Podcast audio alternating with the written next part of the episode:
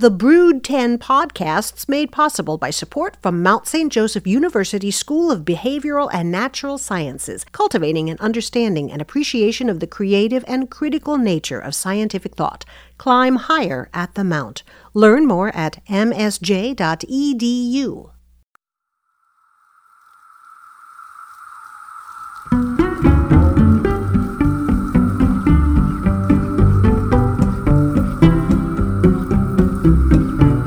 Welcome back to the Brood 10 Cicada podcast from Cincinnati Public Radio. I'm WVXU reporter Corey Sharber. Today we're talking about the main objective cicadas are in pursuit of as they emerge and buzz among us mating. For those bugs, their entire time above ground is all about standing out amongst a crowd with that deafening roar some of you may be hearing in your area right now. As always, I'm joined by Dean of Behavioral and Natural Sciences, as well as a professor in the Department of Biology at Mount St. Joseph University here in Cincinnati, and PhD of Entomology, Dr. Gene Kritsky. He's ready to guide us through the delicate dance of cicada mating. Gene, welcome back. Thanks. Great to be back. Today's episode is about sex, um, a subject that many people are uncomfortable talking about, except for you, because you are a biology professor. So this is kind of deep in your field, as they well as they say in the biology field, I'd assume. This is basically everything you wanted to know about cicada sex, and uh, there are some people that probably afraid to ask questions about this, but don't worry, we got a couple questions from one of our faithful listeners, and I got plenty of questions for Gene about this because, man, this is such a weird topic. I'm only going to get to discuss once. I can't wait. So, cicadas, of course, we we see with this particular emergence and many before so. There are mil- billions of these things popping up from the ground, and of course, with Brood 10, this happens every 17 years. So while they're burrowed deep in deep beneath our trees, they're just constantly mating, constantly creating more and more of them, and then once they emerge the process goes even crazier. So how do how do how do cicadas do it? What goes on with how cicadas continue to yes. to mate? And uh, and uh, I'll say in advance, you know, biology is a vulgar science, and so this is going to get uh, right down into the heart of what cicadas do. First of all, they they don't do any mating underground.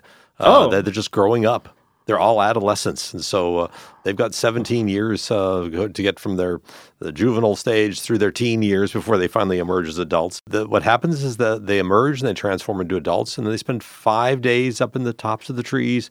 Uh, getting ready to maturing and getting ready to start that process, the the the, the process of of what all life tries to do, and that's to reproduce. And so, yes, cicadas do do it the way we do it, but they have a different language they're speaking. So the we're, uh, as I was walking into the building today, I was hearing all sorts of cicada calls, and that's basically how they initiate the process. Uh, males will gather in trees, and not just one or two, but by hundreds to thousands. Just before I came here, I was out at the uh, uh, at Mount St. Joe, and I was measuring choruses at 95 decibels today, mm. and it's 95 percent decibels is louder than the jets flying over. The uh, and, and when you when if you're just hearing it, it just is basically a lot of horny cicadas. it's interesting because I, I live not that far away from an airport, and it's interesting like how I've just been hearing cicadas day by day by day out, in, outside my apartment, and it's crazy how I used to always hear the jets flying over, but the cicadas have gradually began drowning that out. So how does it start for them though? Like what what what triggers their response to go, yes, today I'm going to find a mate. Well, they actually, I'm not I'm not sure if there's that much decision to it. This is they're driven to do. They start singing. And of course, there's going to be some competition between males for females. So the uh, I'll use the large species uh, Magicicada septendecim. Uh, he has this call that's sort of like a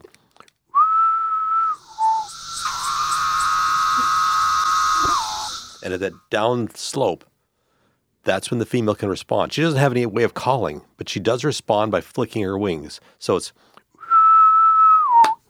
that's she flicks right at the end there. And if he hears that, he turns and he sees her. He walks closer.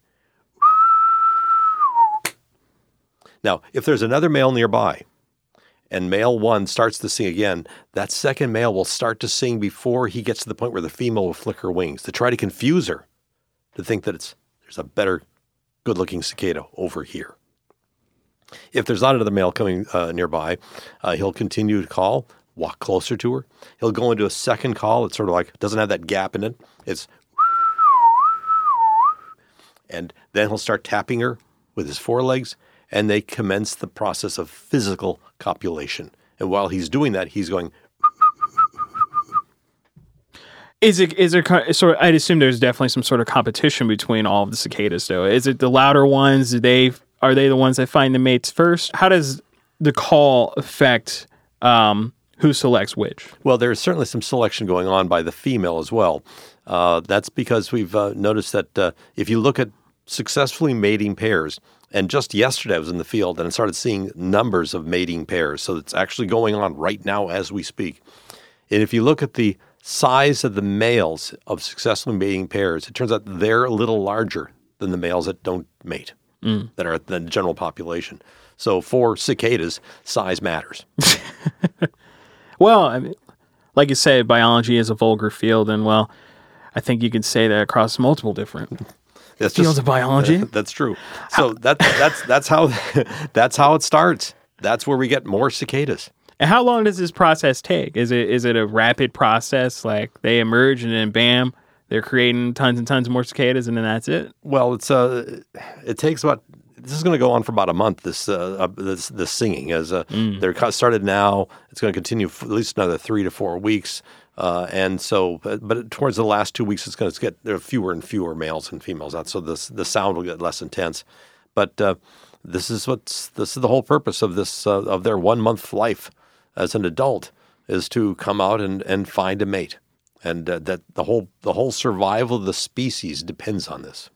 We did mention that um, in in this case, at least in biology, its size matters, and I was wondering, you know. Um, we, we did mention how the, the call affects it as well, but like what is the sight of of the um, male cicada, like what the female looks at? How much of a role does that play in in the mating process? Is it do they look at particular cicadas and go after them, or is it all just based on the call and response action? Well, it starts. It's primarily the call and response. The female will make a choice. Obviously, the size difference wouldn't have been noted, but uh, it's it starts with the call, and uh, uh, there's going to be a lot of males in that tree. And as I was watching today, I was watching a male call and I saw the female flick her wings, but for some reason that male didn't turn around. So she next time one a few inches away called, so she turned towards that male, and uh, it, it's quite uh, it's it's basically they're, they're, both trying both males and females want to reproduce, but uh, uh there's a lot of cacophony going on, and then as the singing progresses, you, as, yesterday I was watching this in the trees when we were in uh, in northern Kentucky. Uh, all of a sudden, that intensity drops a little bit, and all of a sudden, all these cicadas start flying because the males didn't find a, a receptive female on the branch that he was on. And, and even today, I was uh, recording calls, and a male lands on my arm and calls for a female. And before I could try to respond by flicking my, my doing a finger snap, he flies away because he didn't get an immediate response. I mean, it's a, it's not like let's sort of sit around and relax and and uh, see who comes in. Mm. No, they they don't have that attention span. Right. It seems like they have the same patience all the humans do, which so I guess that helps uh, mm-hmm. with the relatability in this yeah. and in that, this instance. And that chorusing center, that that tree full of all these singing males, is like a gigantic uh, cicada singles bar. if if a male is not successful at this branch after one, maybe two calls, sometimes not even it's only one, and he starts flying. You'll start seeing these males fly all over the place. That lowers the call because they the sound intensity because they can't they can't sing while they're flying around. Right. So they land on another branch and they start again. And if they're not successful, they'll fly across the road to the tree over there. And it's it's basically like, uh, well, I'm not getting a luck here. Maybe it's better at the the bar across the street. Let's move away from the from the single single fellows over here. Let's talk about um, what happens when the female is inseminated. How does a female lay her eggs? Like, I mean, we always hear how they emerge, how they come from the ground, but the eggs have to go somewhere. So how right. do they do that? Well, a few days after after she's mated, uh, she then has to start the search for an ideal oviposition site or a place to lay her eggs. And what she's looking for is a, a, a tree in full sunlight, uh, surrounded by low vegetation.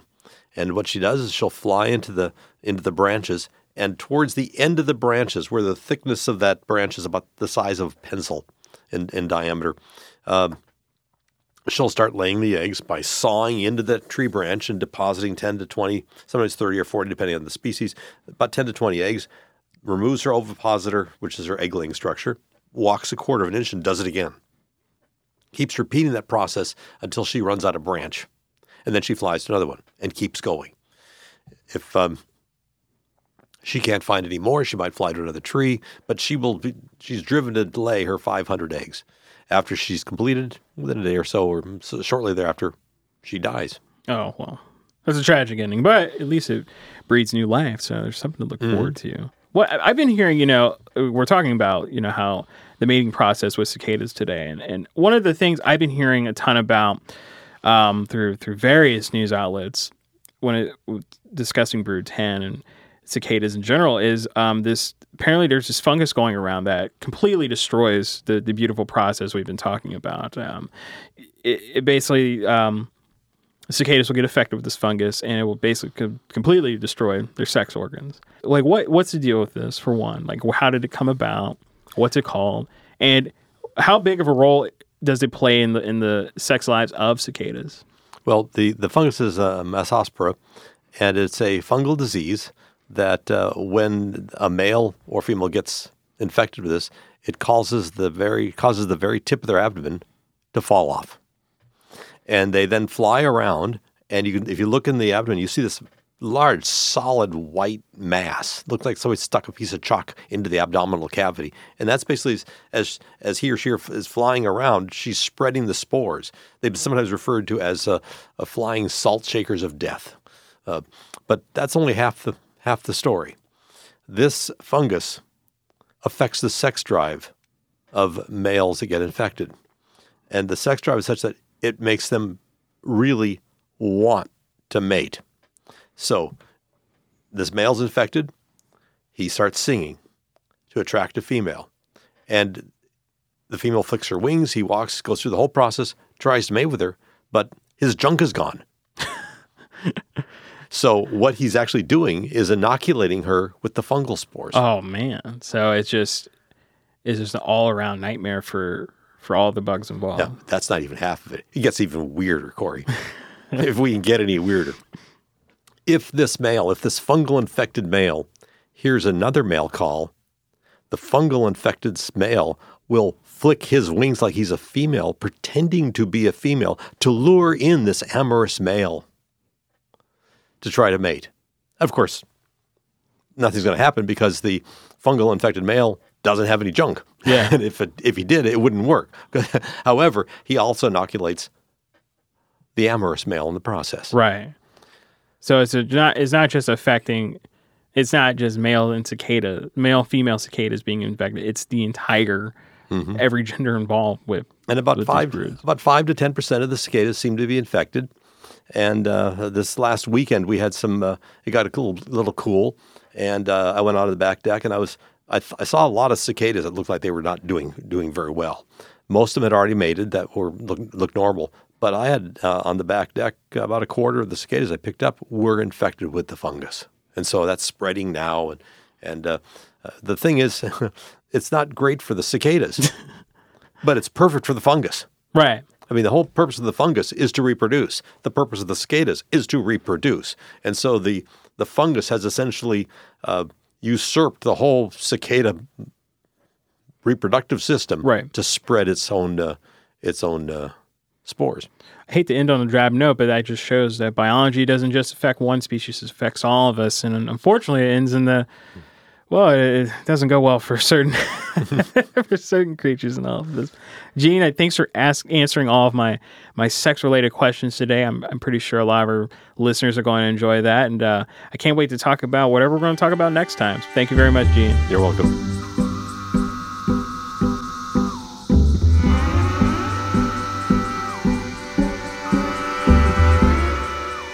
Now it's time for more of our listener questions, which you can send to us at broodx at wvxu.org. These questions come from Steve Carlton. First question is The prime number emergence interval that characterizes the appearance of different broods of periodic cicadas is presumably an evolutionary stability strategy that gives a selective advantage to each brood. Simultaneous emergence of several broods would augment the prey inundation that seems to be part of the breeding strategy. So there's no obvious disadvantage to overlapping emergence of broods from a predation standpoint. Gene, I don't know what that means. I believe this is what he's trying to ask. Is there some evolutionary reason or advantage why some periodical cicadas year cycle is a prime number?